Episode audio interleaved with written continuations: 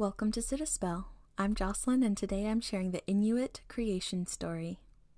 For those who are not familiar, the word Inuit is a blanket term used to refer to the indigenous nomadic people who occupied parts of Greenland, northern Canada, Alaska, and some parts of Siberia.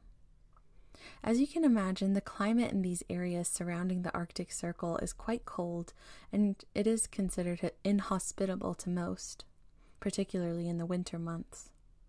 As such, the wildlife and vegetation in most of these Arctic areas are minimal. In Inuit culture, there is a heavy emphasis on the Inua, or life force. It is believed that Inua is within all living things, but that each being has its own version. Humans are not the rulers of the land, but rather exist as equals to the natural world. This influence of Inua is evident in Inuit hunting practices.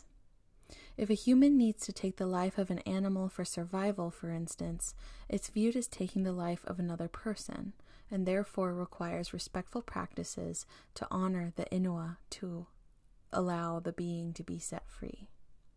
For example, some Inuits would hang the skin of the animal for several days, allowing the Inua to transfer to a new animal or human, a type of reincarnation.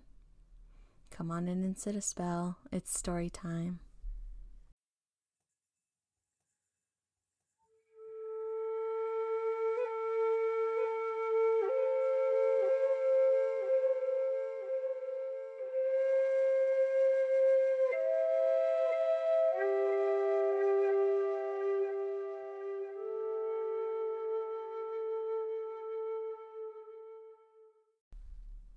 Raven existed before anything or anyone else.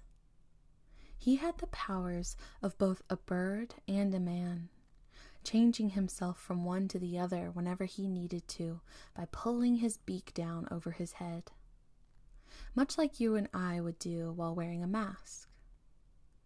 He created the waters with strokes of his wings in the empty air, then mountains and land, filling them with pea pod plants Raven's earth was absolutely dark and completely silent. That is, until one of the pea pods burst open. The first human emerged. Out popped a full grown man, the very first to live on Raven's newly formed earth. The man was very confused, dizzy, and disoriented.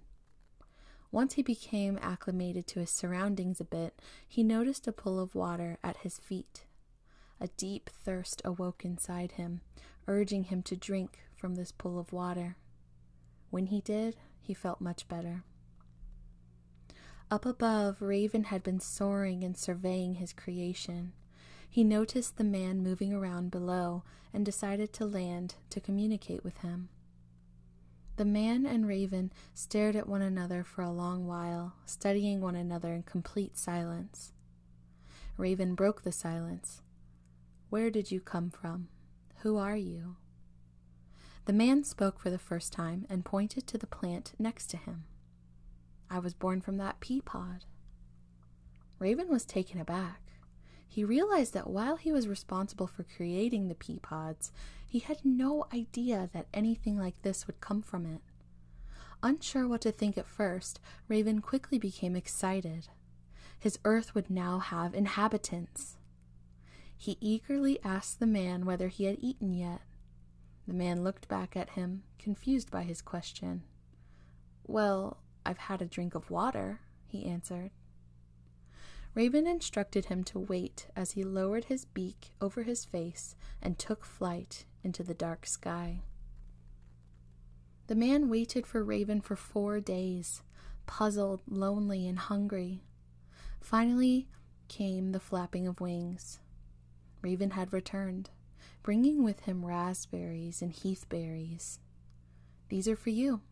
They shall multiply on the earth for your nourishment. The man was so excited to eat, he gulped all the berries down at once. Raven realized that perhaps berries would not be enough to quell the man's appetite. Raven then gathered clay from the earth and created two plump mountain sheep. He waved his black wings over the sheep, bringing life into their bodies. The sheep bounded into the hills. Raven continued creating sheep, noticing the hunger in the man's eyes. He strategically placed some sheep high in the mountains so that they weren't eaten all up at once. He then created fish, birds, and other animals, waving his wings over them to give them the life force, or Inua. Finally, he created bears so that humans had something to fear. Raven then noticed other men growing in the pea pods. They too were thirsty and hungry. Satisfied with his creation initially, Raven also noticed that his human men were quite lonely.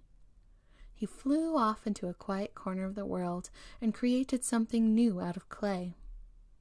It looked like a man, but was softer and smaller.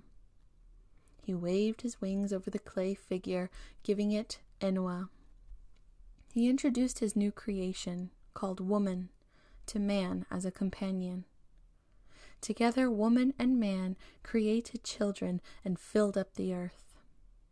It was no longer silent, for it was filled with human voices and overflowing with all forms of life.